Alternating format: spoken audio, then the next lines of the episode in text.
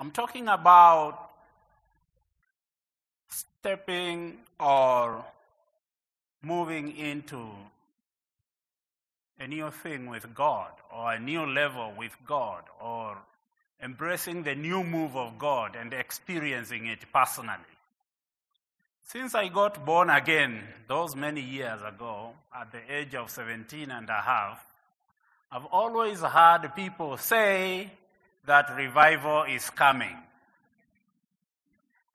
I've always asked myself, is the coming of revival similar to the second coming of Jesus Christ? Because I hear people say, it's coming, it's coming, it's coming. But then I realize revival is not coming. If you don't see revival as a river or a tsunami, you see revival as a well which you must personally stretch out and draw from at individual level. Revival will keep coming and never arrive to you. And I also realize that when God gives you a word on something He wants you to do, He will give you an adjoining word, which is like,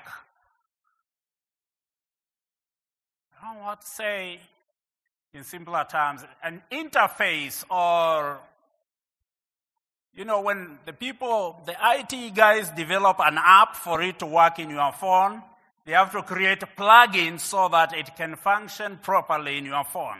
Same, when God gives you a word, a prophetic word, He does not leave you hanging to figure out what to do. He gives you an adjoining word which is instructional in nature, and then He wants you to flow in that word, He wants you to obey that word, walk in that word, until what He spoke comes to be realized. In other words, God does not want us to do His will our way. He wants us to do His will His way. And the Lord would really want to just be involved in everything that He is doing Himself. Remember, it is for His glory. So when He says something, it's always good to wait.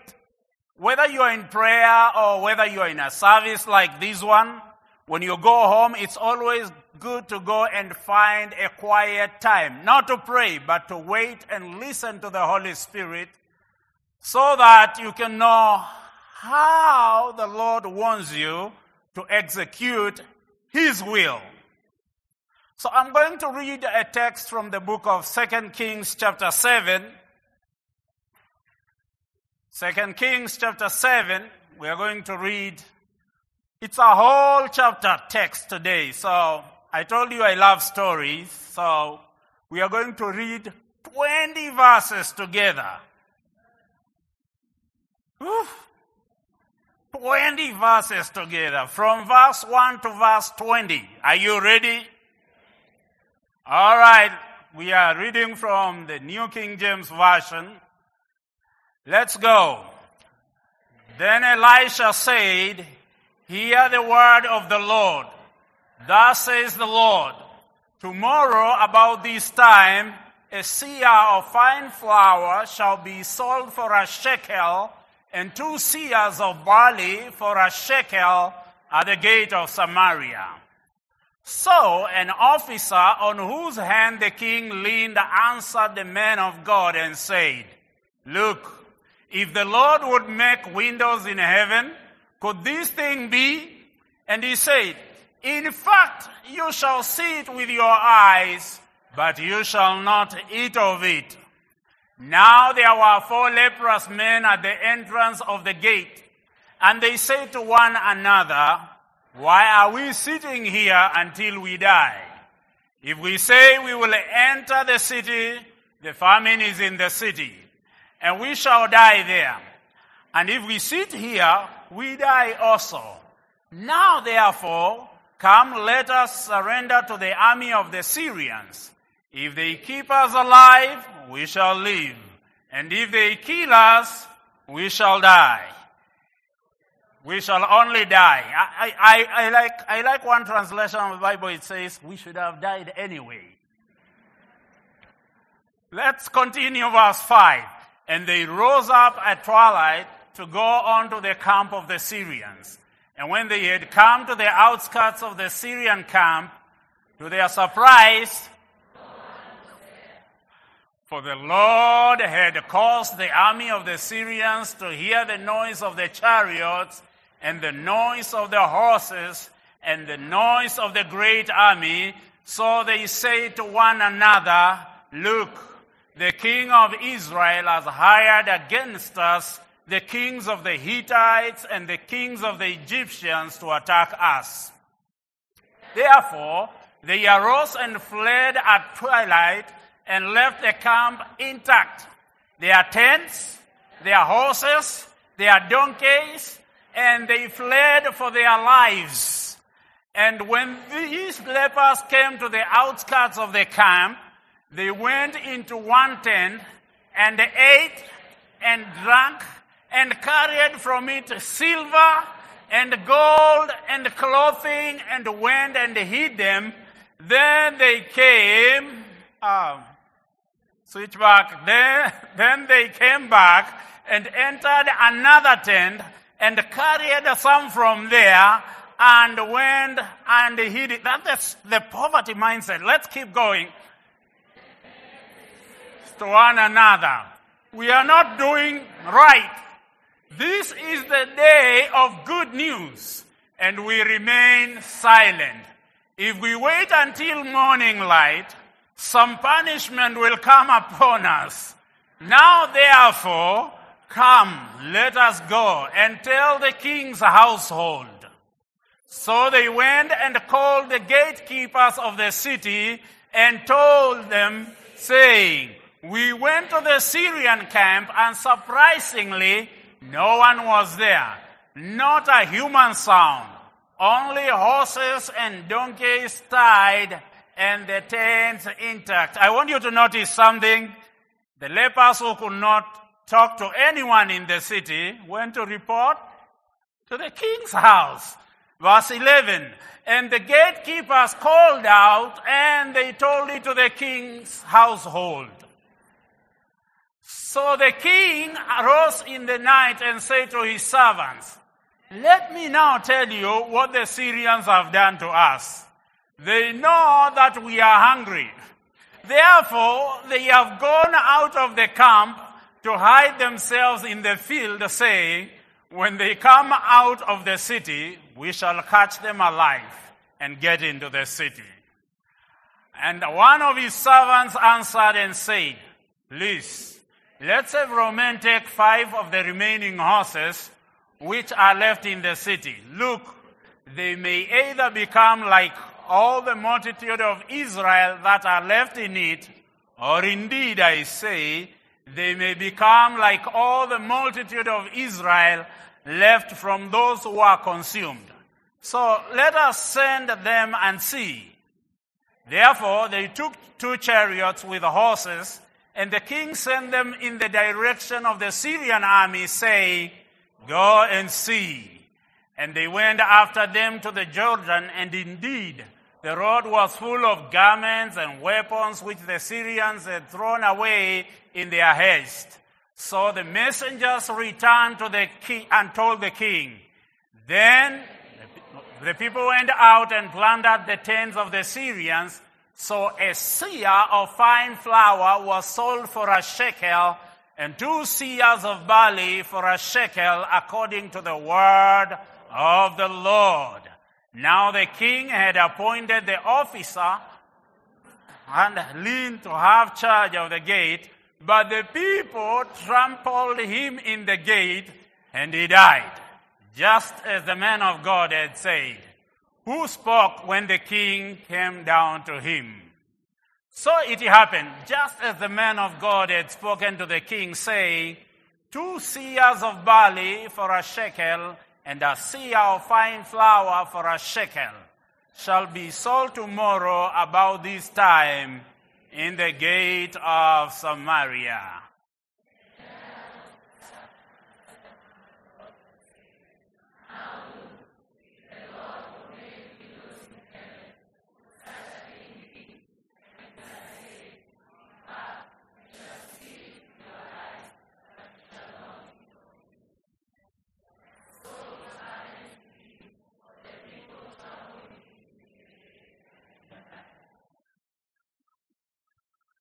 Can we go home?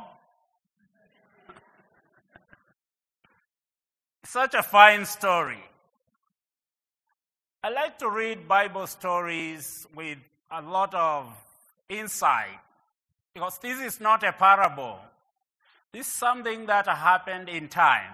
In, in, the, in the book of Second Kings, chapter 6, we see the same guys attacking, but this time the prophet blinds them and takes them out. But the second time they come, and there is a lockdown in the city. If you read chapter 6, it's so bad that, sorry to say this, women are cooking their babies. In fact, there is a case. Two women agreed that they will cook one baby today, then the other lady is tomorrow. But when the turn for the second lady came, she refused. So they went to the king. And the king tore his clothes. I'm just wondering if women were cooking babies, men should have been hunting babies.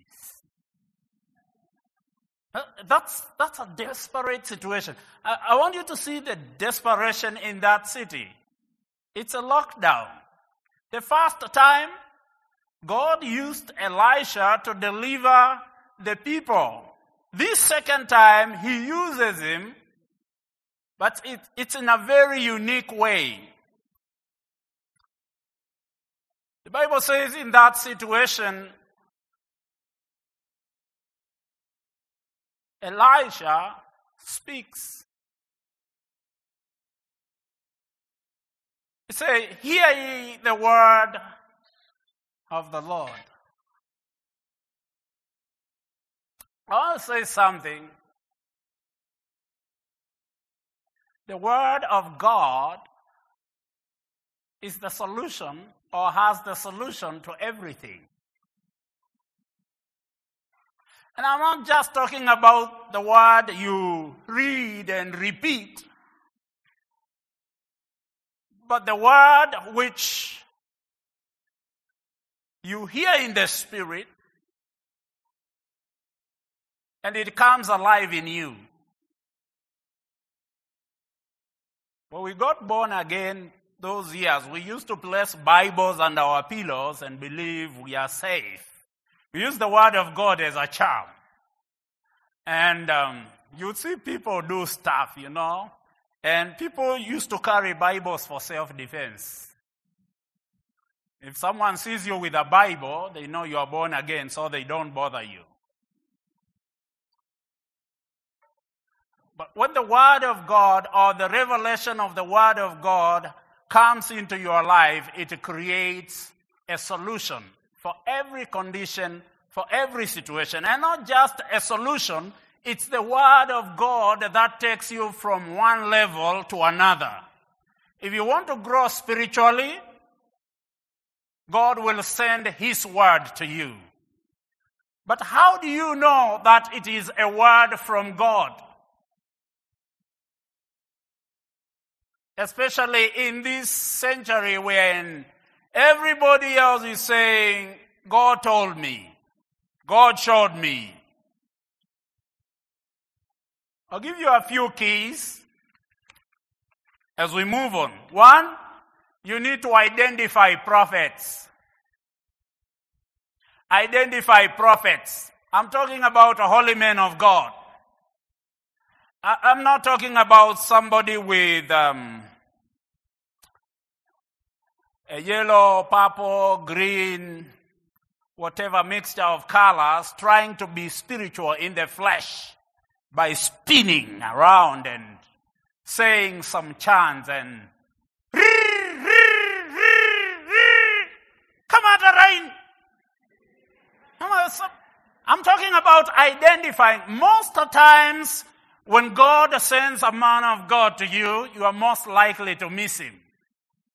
The Shunammite woman, if she wasn't careful in the spirit, would have missed her next move in her life. But she identifies, she said to the husband, This is a holy man of God. Most of the times when I speak to people in churches, I like to implore them to be sensitive in the spirit to the set man of God. God sends your pastor to you. He brings messages every Sunday, and sometimes it may look so usual that every Sunday he comes here, declares the word, hey, this is the day that the Lord has made, I will be glad and rejoice, I, all these kind of things, and we, we end up getting into spiritual motions. We know when to shout, when to jump, when to respond, and we go home. I want you to notice something. Elisha was in the same lockdown. But God put him there strategically. When God sends a prophet to you or sets a prophet to you, the ministers that he sends to you in this church, they are not men on employment. They, they are holy men of God. They bring the word in season. And if you follow adjoining instructions and receive what they teach as God's immediate direction for your life, you keep soaring high. I mean, if, if you want to get a personal revival, I know not in this church. There are churches where people go on Sunday for miracle shopping. They don't care how they live, they don't care about their relationship with God, they just want a miracle. God heal me, don't bother me. God wants a deeper relationship with us. Identify prophets in Ephesians 4:11 the amplified classic. Let's read together. And his gifts were varied. Let's start again. And his gifts were varied.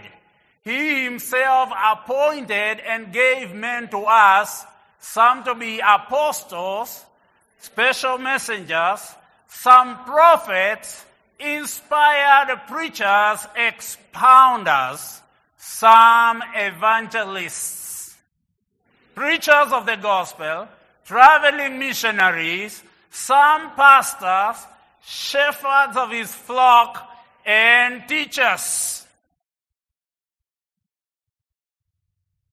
Prophets are called by God and one of their major assignments is not just to declare times and seasons, it's also to help people understand how to get into a new season.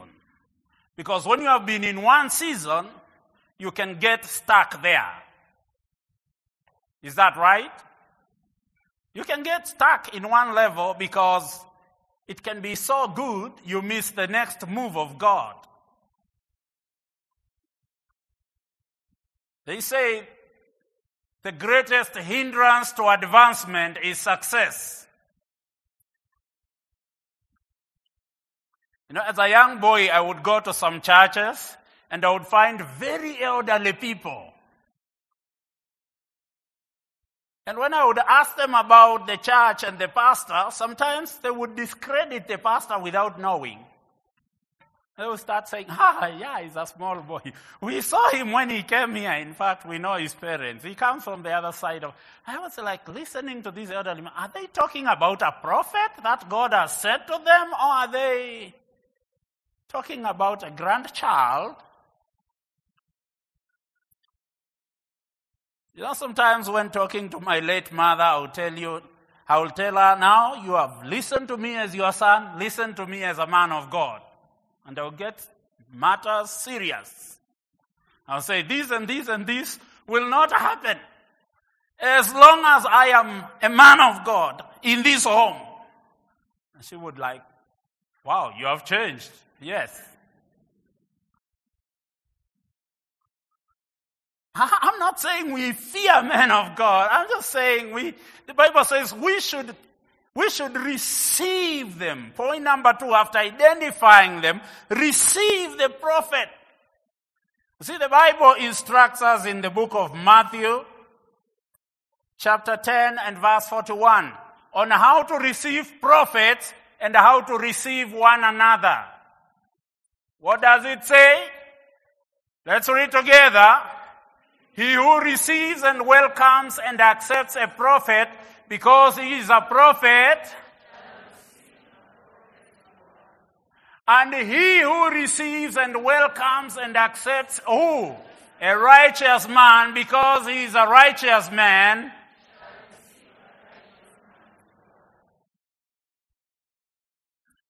We emphasize receiving the prophet, but we don't emphasize receiving the righteous man too.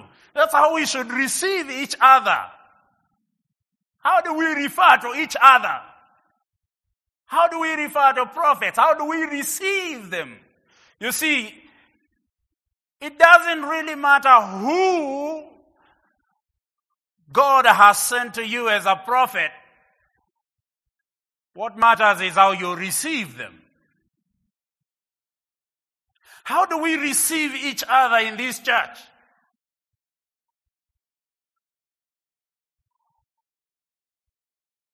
How do we refer to each other?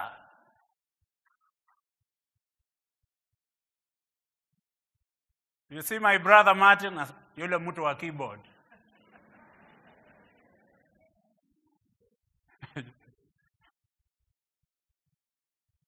If you can just be blessed by receiving someone, receiving means to acknowledge. You acknowledge. You acknowledge this is, this is a righteous man. You acknowledge this is a gift sent to me by God for me to get to the climax of my calling and purpose in life. The Bible says in Ephesians 4 that, you know, these gifts are given to us, but they are not supposed to do the work of the ministry.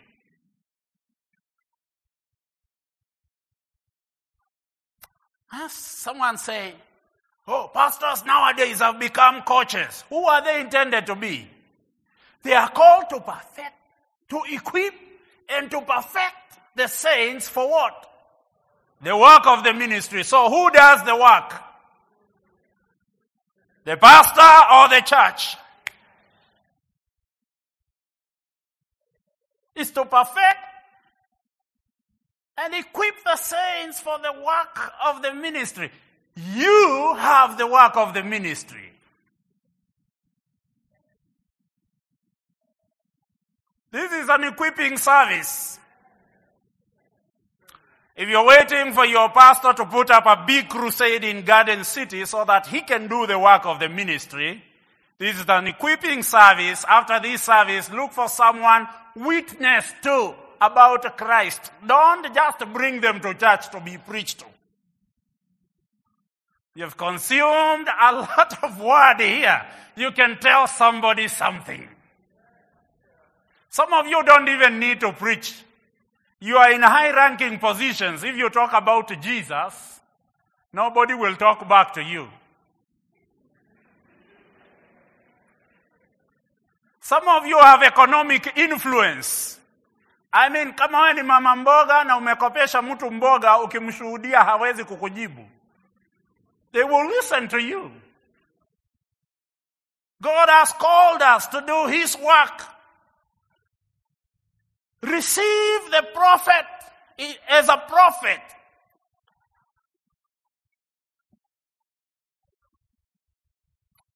I'm going to say something very important.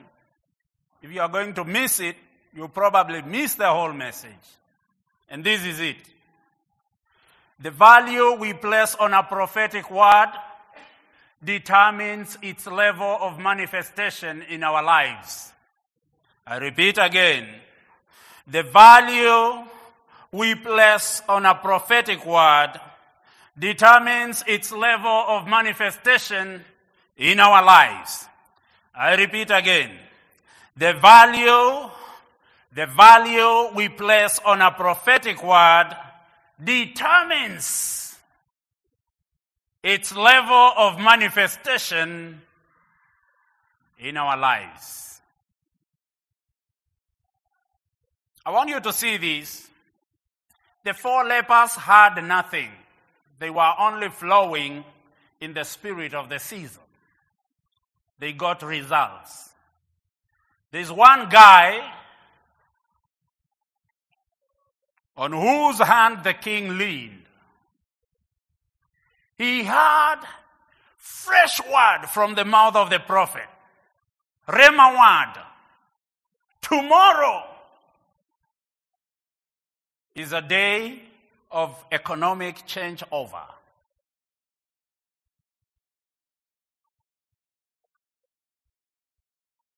He looked at the man of God and said, If God would open the windows of heaven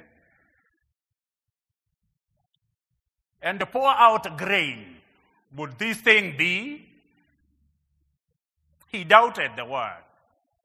The word you doubt cannot work for you. He responded in the flesh to a word given in the spirit. Sometimes the problem is not the word, but the response we give to it.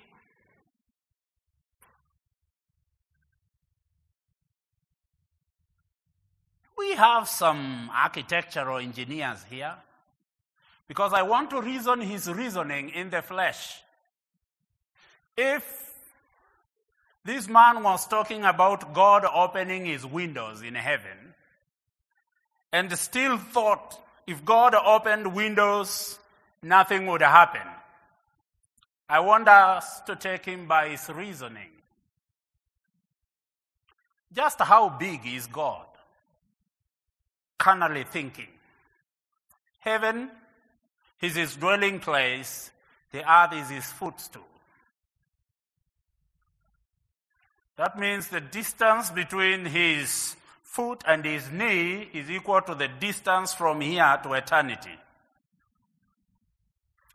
He weighs the waters of the oceans by his palm.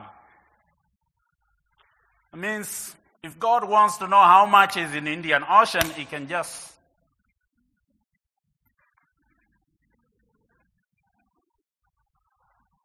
I don't know.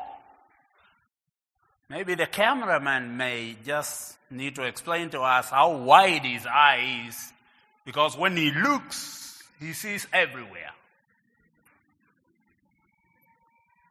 But just for the sake of our understanding, I want us to construct a building where he can just, with a window, just to stick out his hand.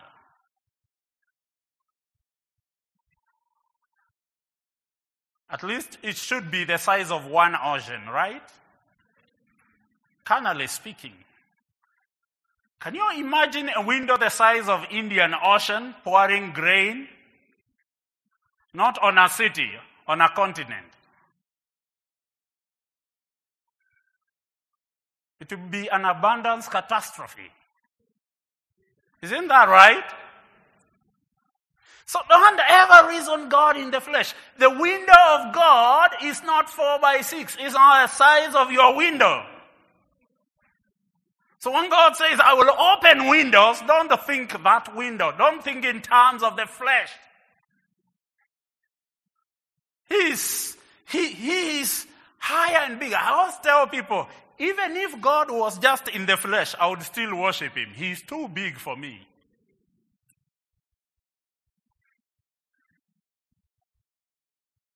Pay attention to his word. Lay your hold and grip on the word of God. During these trying times when everything is falling asunder, especially if you're in business. You will talk about corona all you want. But you see,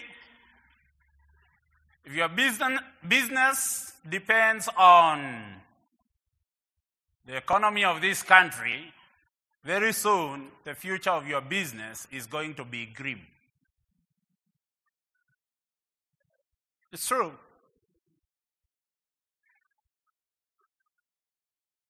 You'll need a different scheme of doing business.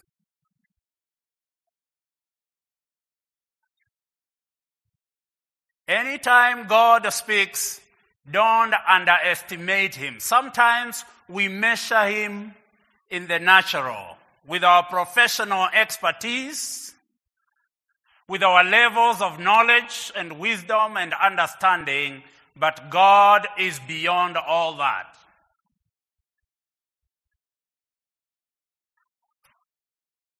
I know business went down during COVID. But I think there is never a time in history I have had such a good break and good business like COVID time. What was the key? No marketing strategy, no strategic plan. Everything was shut down. Only prayer, reading the Word of God, and doing what the Holy Spirit tells you to do. He knows where your customers are.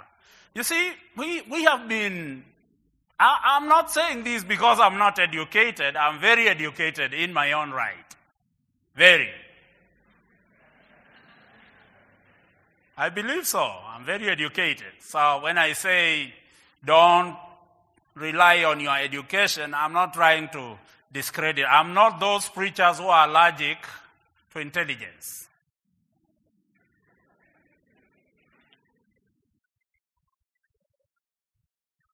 When God releases His word to you, He has just released the Holy Spirit.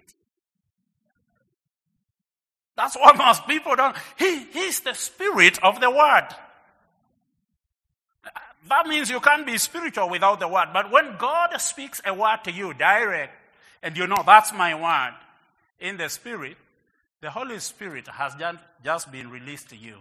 What we don't do at that moment, like this guy, is we do not capture the ability of the Holy Spirit. We underestimate him. We think the Holy Spirit was given to give preachers revelations to preach to people. But the Holy Spirit has every sense of everything sense of music, sense of architecture, sense of fashion, sense of humor. The Holy Spirit has everything. He is God the Spirit. He has everything.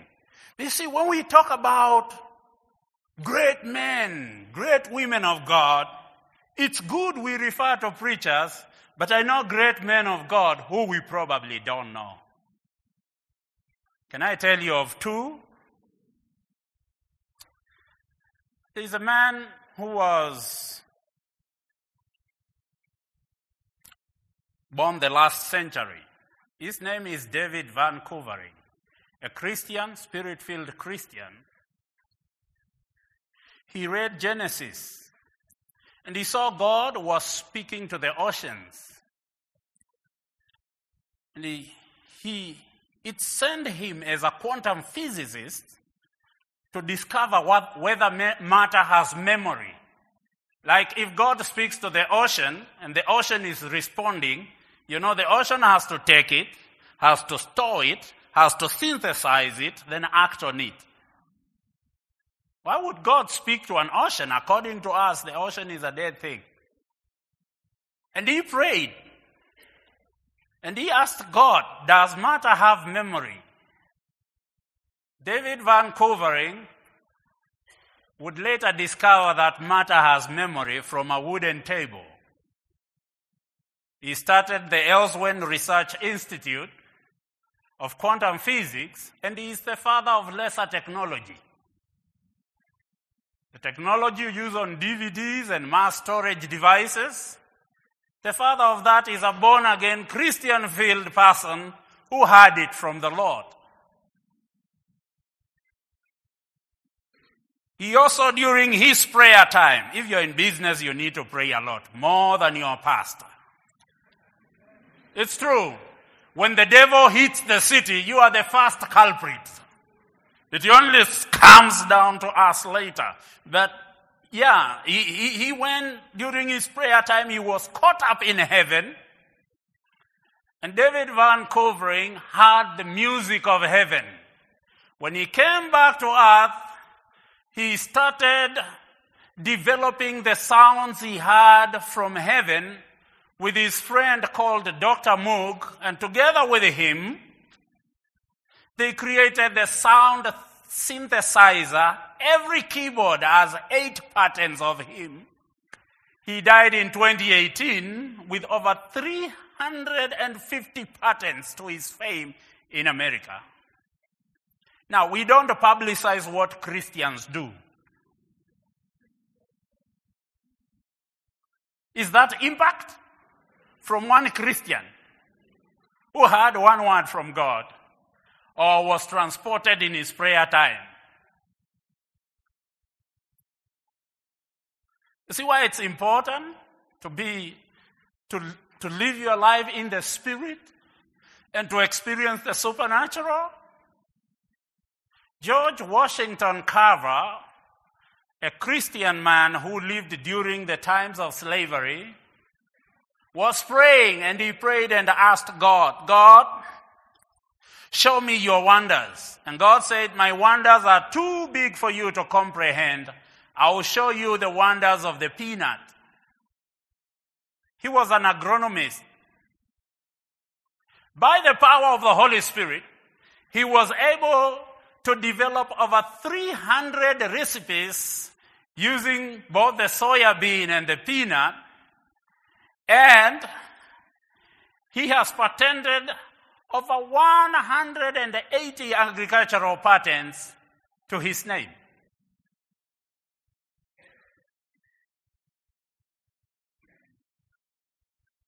That's the power of the Holy Spirit. Now, when we talk about the power of the Holy Spirit, we are not talking about just shaking and feeling good.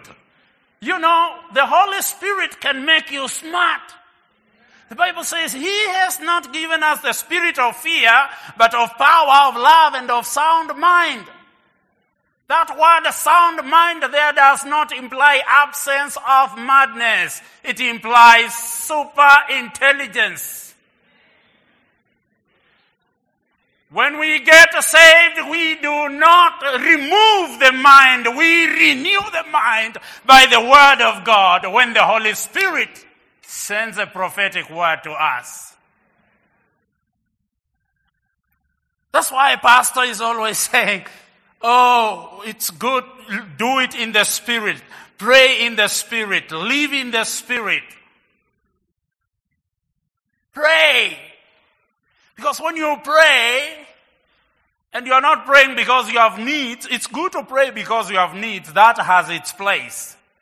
But you're praying because you need just fellowship with the Holy Spirit and with God. He never paid attention to the prophet.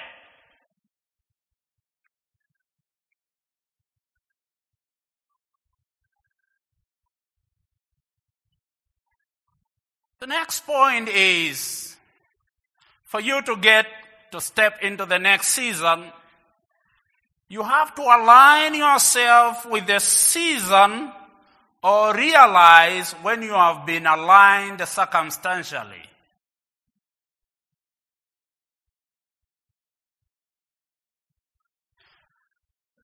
The lepers never heard the prophet speak, but they picked the spirit of the season. They never heard him speak. They were at the gate. They had been kicked out of the city because of their condition. But you know, their condition was an alignment in disguise because where would the food be sold? At the gate, right? So the gate was the hotspot of this prophetic word. This is where it would happen, and they happened to be there circumstantially. They were aligned. There's some things you may be crying to God about, but actually they are not problems. They are alignments in disguise. I do not believe God wants his children to suffer. But if you have suffered, God has a system of paying you back. When the devil attacks you and tries to push you to a certain corner, God goes around him. And when he thinks he has pulled his last card, they were waiting to die according to them. They knew they were supposed to die. But you know something? When we pray, there are prayers called petitions. I know now you don't need education on that. We have had very many. This last two months was petitions week and petitions month and petitions year in every court in this country. People thinking injustice was not, justice was not delivered to them. There are people who have been very faithful tithers, very faithful givers, very faithful Christians, but they have not yet seen what they have been praying to God for.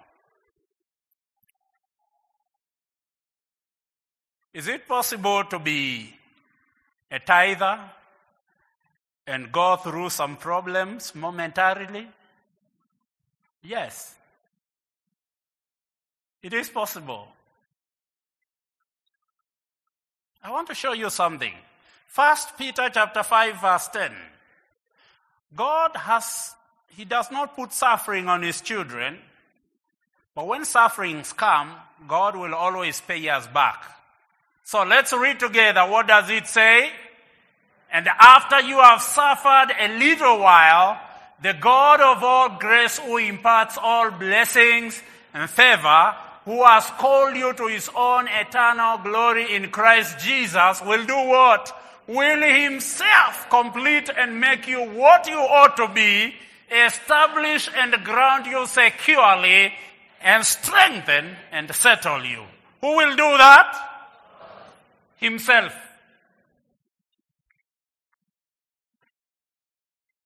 So stop calling him and telling him, Mungu kuja na usitumane. He knows he will come himself. So please hold on and just be still and see the salvation of the Lord.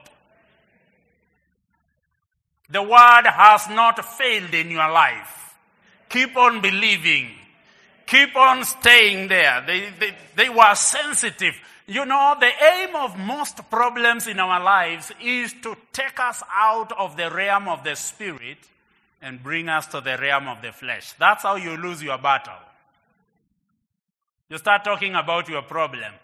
Glorify your problem. Talk about the devil and what he is doing and how he's pushing you, how you don't know where to go, how you don't know this and that. Oh, this country, this, this continent. Oh, oh, you know, why do we always think we need to go somewhere? In fact, nowadays we don't believe in going somewhere. We believe in being thrown somewhere. Niokotwe. You know?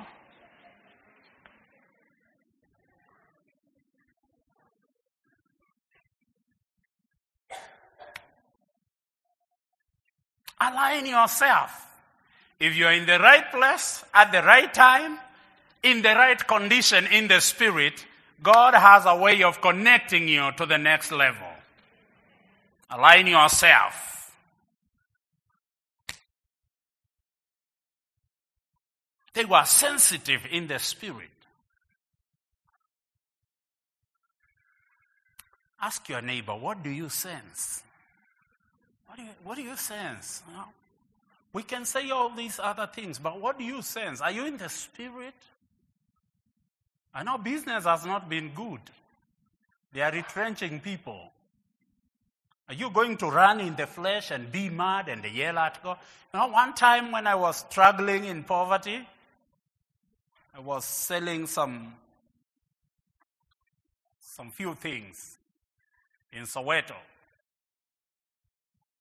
And not South Africa. Soweto, East Nairobi.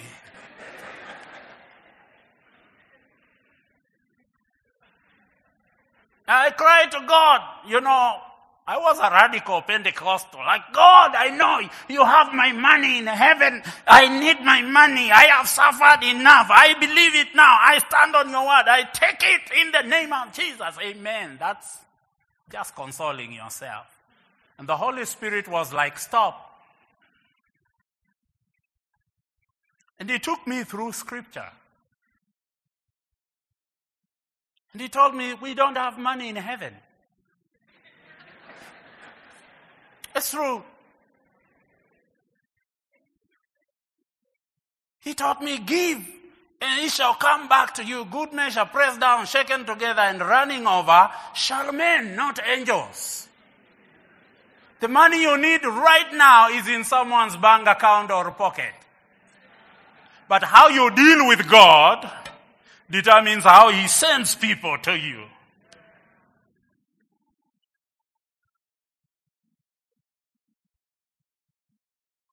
And I love their wisdom. They said, we have three directions to take. All of these three directions will lead to death. We have three risks to take.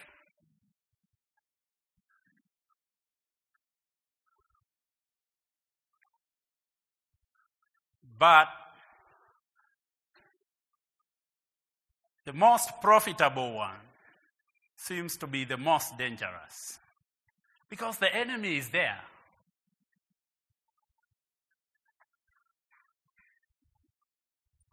Next point is I will not dwell on that because Pastor has spoken to us about that. Don't make choices by fear. Don't even pray because you are fearful. Deal with fear in your life. Don't fear. I see, these are lepers. And they are making determinations. And I like their determination. Say, so we sit here, we die. If we go back, we'll die with the people. If we go there, we will die.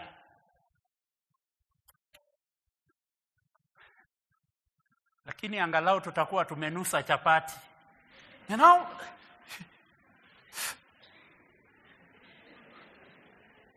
If you operate by wisdom, you will not fear. You see these guys, they, they just made a wise decision. Say, let's go to the camp of the enemy. If they spare us, they spare us. If we die, we will have died anyway. At least, even if you know the devil will kill you, don't grant him the opportunity to mark your grave. Decide where you want to die.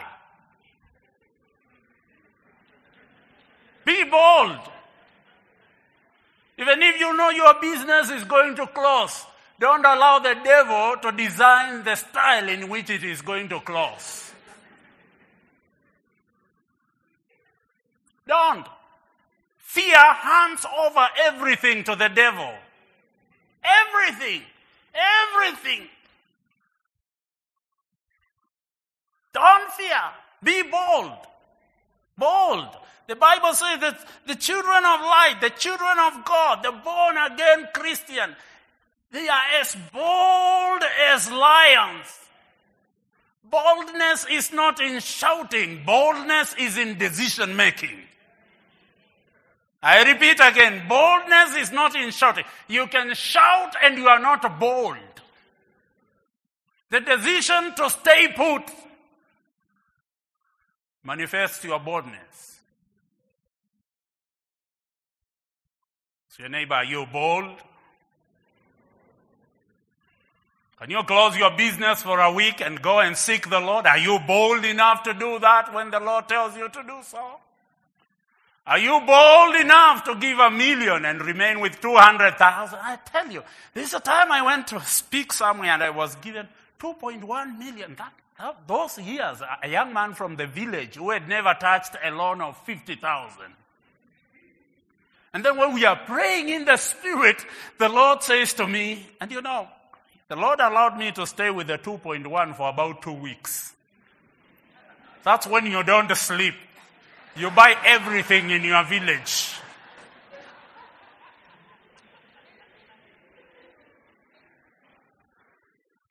And then I went into a meeting and we are praying and we are worshiping the Lord. And, you know, the man of God started sending appeal to people, of people want to partner. And the Holy Spirit says, give him the whole $30,000. If you think I said amen, you are mistaken. I bound the devil. And I continued worshiping. And the more I continued worshiping, the more the Lord kept waiting for me to respond. Until I realized this thing is not ending. Umeitoa pesa ukasikia kama umeibiwa? Ama mimi peke yangu ndio Because I'm giving that money and I'm remaining with $200.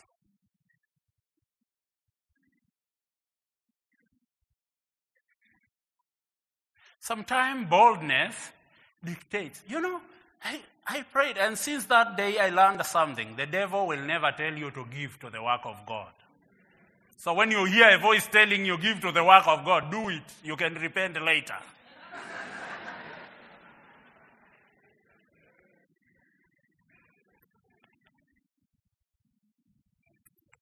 I gave within 14 days of giving my 2.1 million. The Lord blessed me so much. It took me three years to know what He had done and the value of it. Three years. So the things you hear in the Spirit, do them. You have been positioned. Number, is that number eight or nine? But whatever, the next point. In the new move of God for your life, there is a financial and economic component to it. Every new move of God requires heavy funding.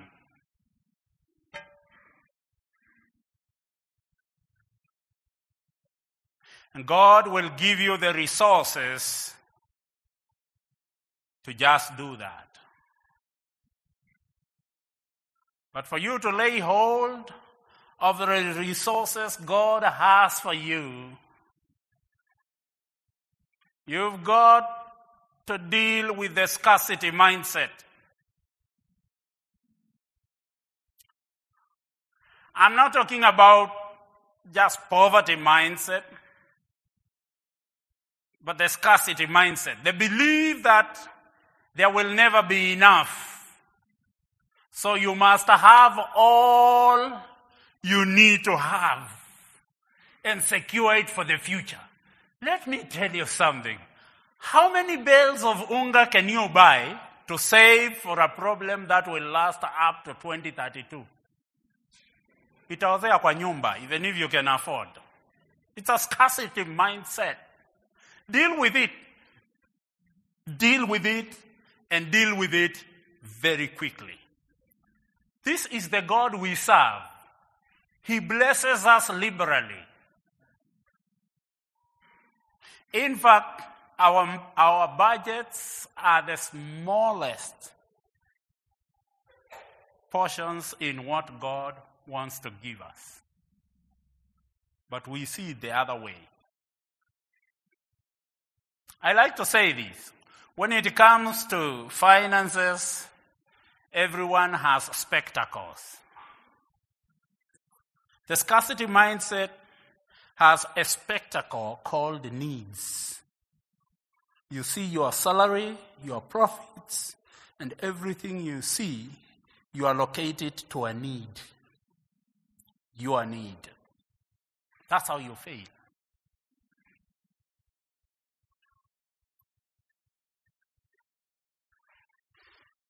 The abundance mindset has spectacles called the purpose. I will not use money to fulfill anything that is outside God's purpose for my life.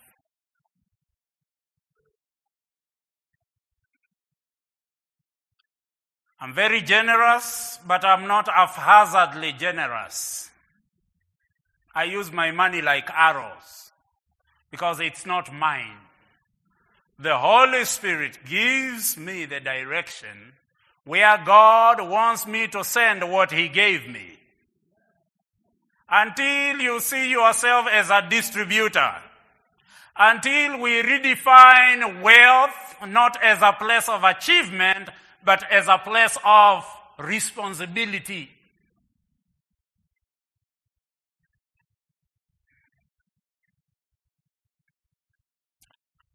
If I could stop praying to God to make me a millionaire and start being faithful and accurate with what I have, then that prayer will answer itself.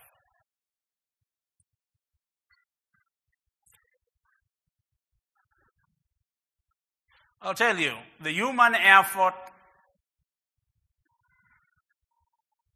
can give you so much and take it away from you so quickly.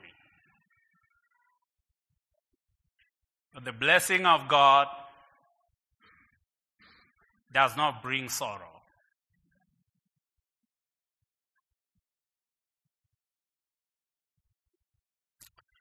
This is how the enemy traps people in the scarcity mindset.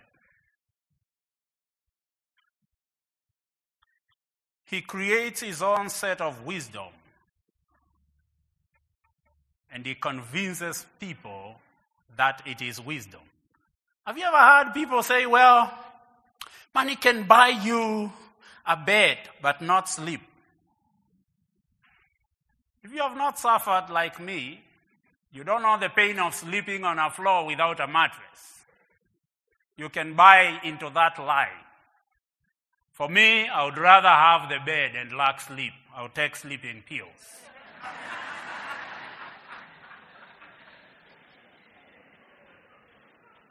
Are you kidding me?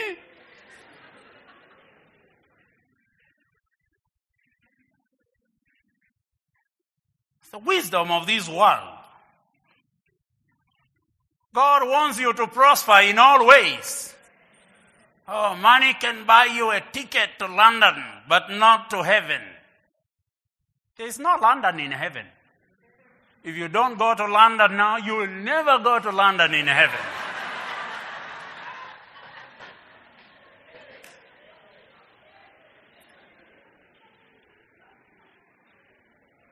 the devil keeps tricking us tricking us into the scarcity mindset. It shows you there is not enough for you. Let me tell you something. The kingdom of God has more than enough for you. He is therefore now able to do exceeding abundantly above. Those are the measures of the kingdom. Exceeding abundantly and it's more. He gives you liberally.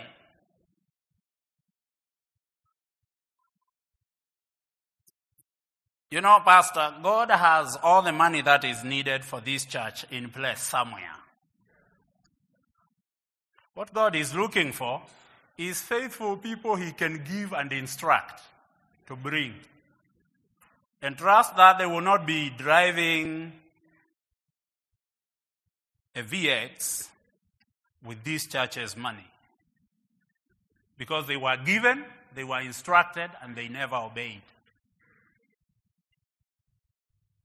When it comes to resources, it is a capacity issue.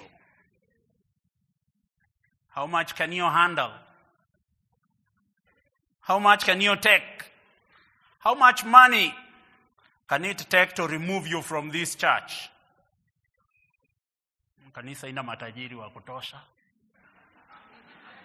And we pray for you here to become, and the Lord has really helped you through the word. And now I don't know what happens. Money added to folly at times.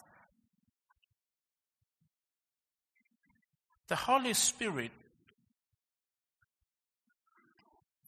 wants to bring finances, He wants to bring wisdom, He wants to bring knowledge, He wants to bring understanding, and He wants to bring health. He doesn't want you to become a millionaire and spend millions in hospital. He wants to heal you. Number six, this is where the rubber meets the road. The next point is faith action. It's not enough to believe. The Bible says even the devil himself believes. And even trembles because of believing. That's the devil. But then when you have heard, when you have received, when you have believed, you seek wisdom and understanding and direction to take action. Somebody say action.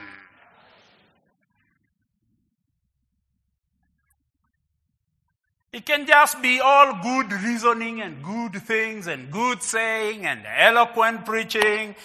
Anybody can talk. They say talk is cheap. But the Lord is saying this is action time. Teachings about prayer are very sweet. The revelation of them, oh, good. Teachings about giving can really wow you. But the Lord says it's action time. Make time once in a while, or every time if you can. Attend the prayer meeting. Not because you have needs. Don't wait until you have needs. Just come in.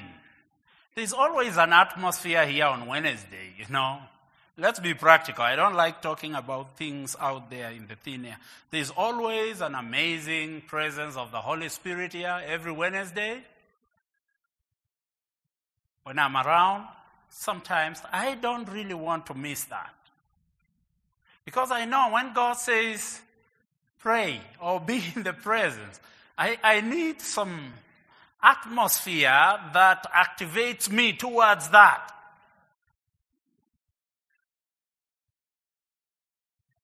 And I would rather discuss that than politics or watch soccer. I said, or watch soccer. I said, or watch soccer. World Cup is coming. God bless our Wednesdays. And even Sundays afternoon when there is World Cup sometimes, people are here, but they are somewhere in Europe. They are physical, here in the, in the physical, but their minds are elsewhere. You know, the Christian life and life in general is like that soccer. There are players and spectators. There are those who are paid to play, and those who pay to watch. Choose one. Become a player in the spiritual in the spiritual realm by being in the spirit. Attend, take action. You have a calling for your life take action. Don't say, oh, I, I know I'm called, but I was discouraged in that other church. Let me tell you something. You'll be discouraged everywhere until you mature. That's what I realized. You will be gossiped everywhere until you realize gossip makes you very popular. It's free marketing. So if the people you clean the church with gossip you, come here early, do the cleaning by yourself, give them enough time to gossip you. That's how popular you have become. You see, we like whining about small things and we hinder ourselves from action because we think we are victims. You're a victim of no one. I know you may have been hurt somewhere, but you are not a victim of anyone. Take action. Luke chapter 11, verse 27. I'm finishing. My time is up. Luke 11, 27 to 28. TPT. Can we read?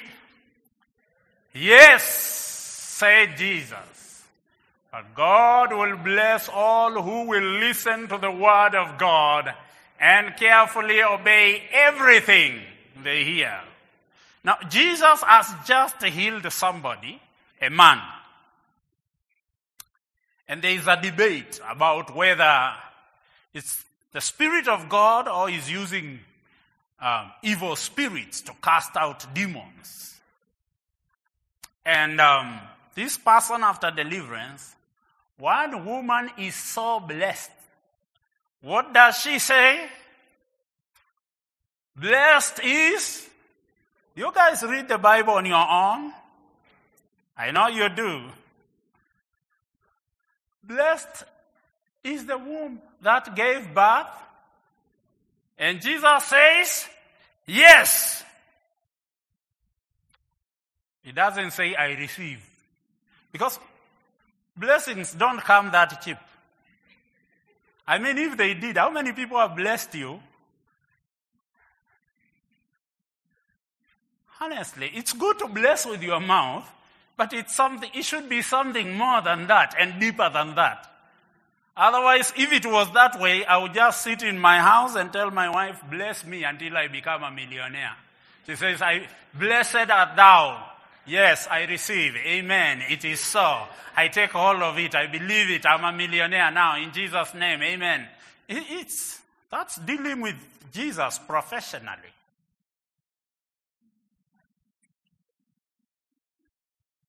But he said, yes. He said, God bless the one who gave you birth and nursed you as a child. And then he says, yes. Let's go to verse 28. It says, yes, said Jesus. But God will bless some people all. That makes you a candidate who listen to the word of God and carefully obey everything, not some things. This is not something you do some select, selection. I will obey the word about uh, prayer. I will not obey about. This is not a bouquet.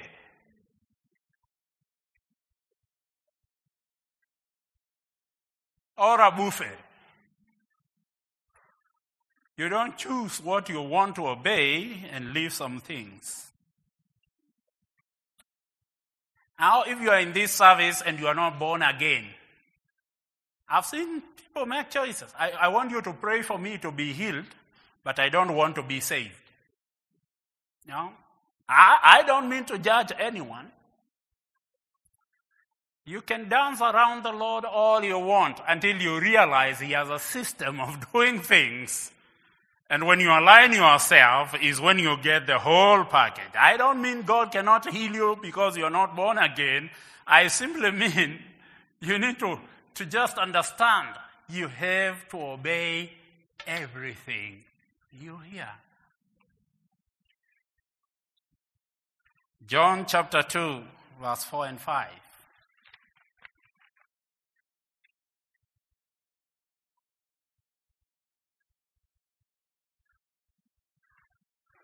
Jesus replied, let's read together. Jesus replied, My dear one, don't you understand that if I do this, it won't change anything for you, but it will change everything for me? My hour of unveiling my power has not yet come. The next verse Mary then went to the servers and told them, Whatever Jesus tells you, make sure you do it.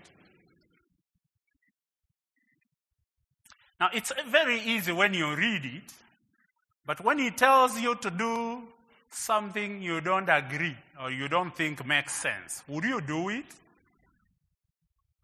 Remember sometime in 2004, I was visiting America for the first time, and I was to do my connection from O'Hare, Chicago, to Los Angeles airport. Coming from Nairobi, I've never seen an airport big as that. I only knew if you get into the airport, you are in international or local. I didn't know what a concourse is. So I was dropped in one concourse. I was supposed to take the air train to another concourse. But poor me, I kept looking at the screen and checking, looking at my boarding pass, and yeah, my flight is not yet on those screens. Until it was almost one hour. I went and asked someone, he said, You are in the wrong concourse. I said, Wait a minute, what is a concourse? So he looks at me and he's like, Okay, let me explain to you. A concourse is just a section of an airport, just to save your time. Go through that door, you will see the air train. I don't know what an air train is. I know Kenya Railways. Get in there and ask someone, you go to concourse C. I said, okay. I went. I didn't know the whole thing would take so much time. By the time I got to concourse C, it was 30 minutes to the flight. So I stood there, the lines are long. In America, you have to line up even if you are a president. So there is no man of God thing. So I stood there and I knew I had no phone with a SIM card where I can call my host. And if they missed me, they wouldn't know when I would go next because I had no way of communicating. No laptop, nothing. I only had my Kenyan SIM card. No roaming those days. So as I stood there, I saw one empty check in desk for the first class. And the Holy Spirit told me, Go there. I'm like, I'm not flying, I'm on economy. Not for, he said, Go there. I just went there. When I got there, a lady, a white lady came and said, Oh, welcome. You, so you're flying first class with us? Let me see your boarding pass. Are you flying with us? You know what the Holy Spirit told me to say? I still laugh at myself since then. The Holy Spirit say, just say, I'm from Africa.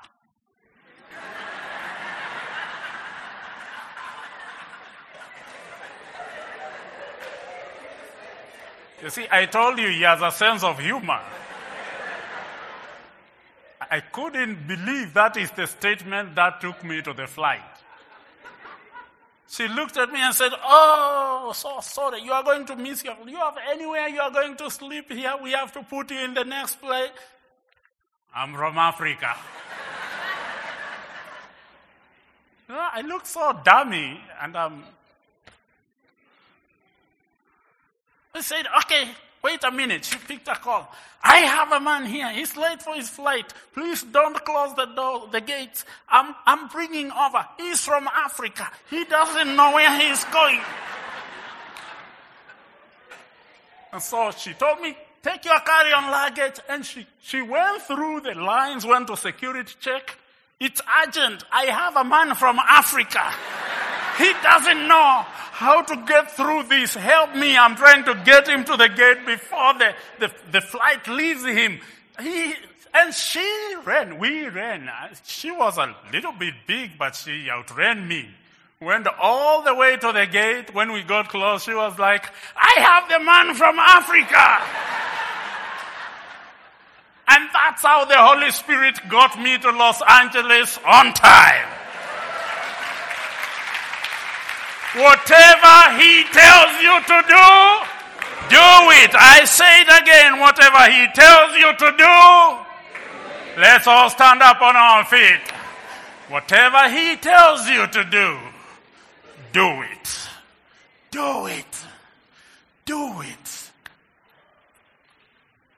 It may look risky, But you will see results.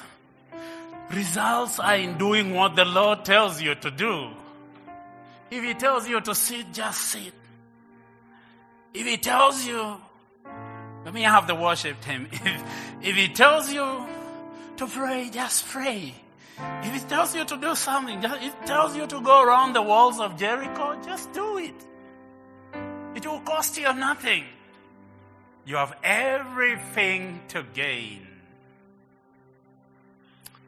And this year in this service, this afternoon,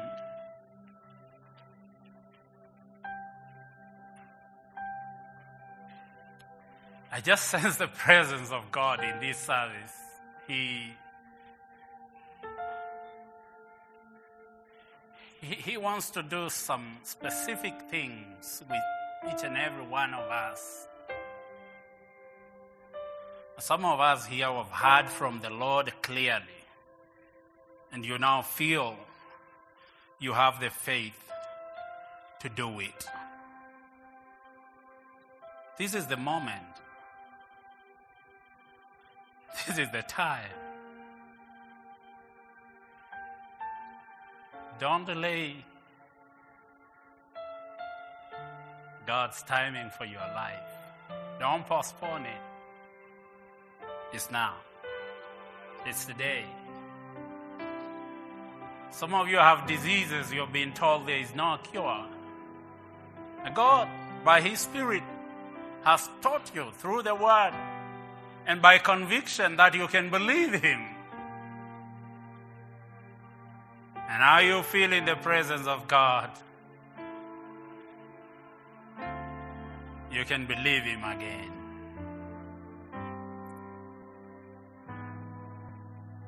He wants to do it.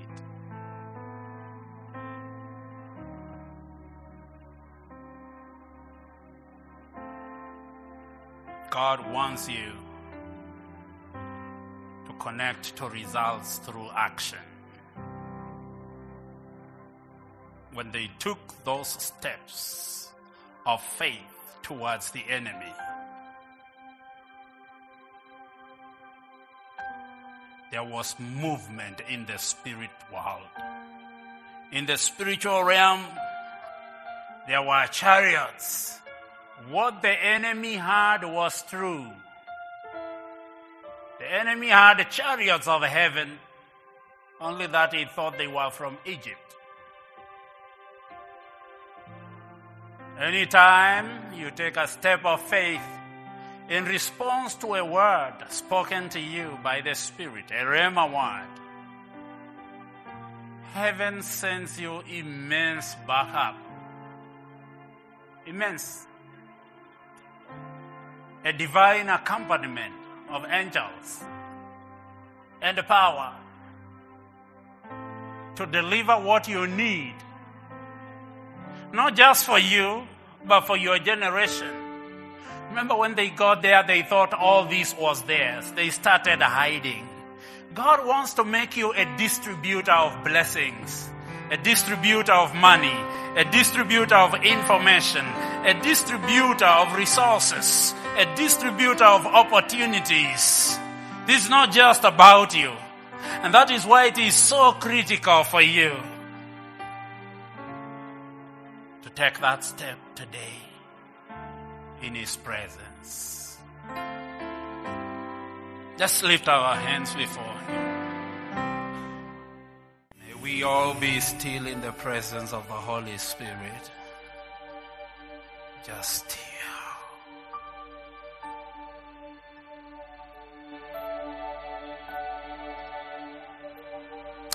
Allow Him to speak to you, give you direction,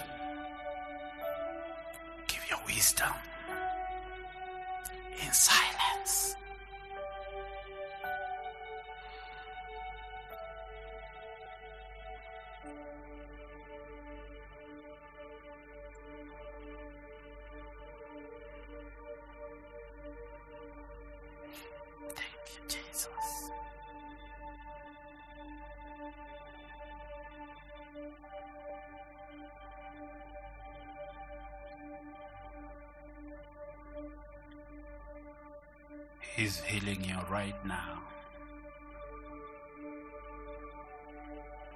Speaking to you right now.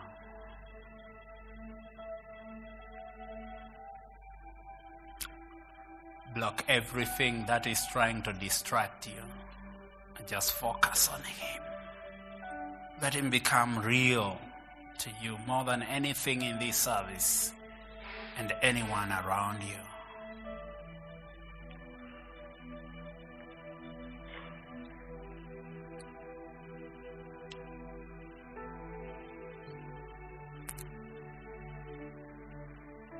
Begin to worship Him quietly from the wells of your spirit. Worship Him quietly from the wells of your spirit.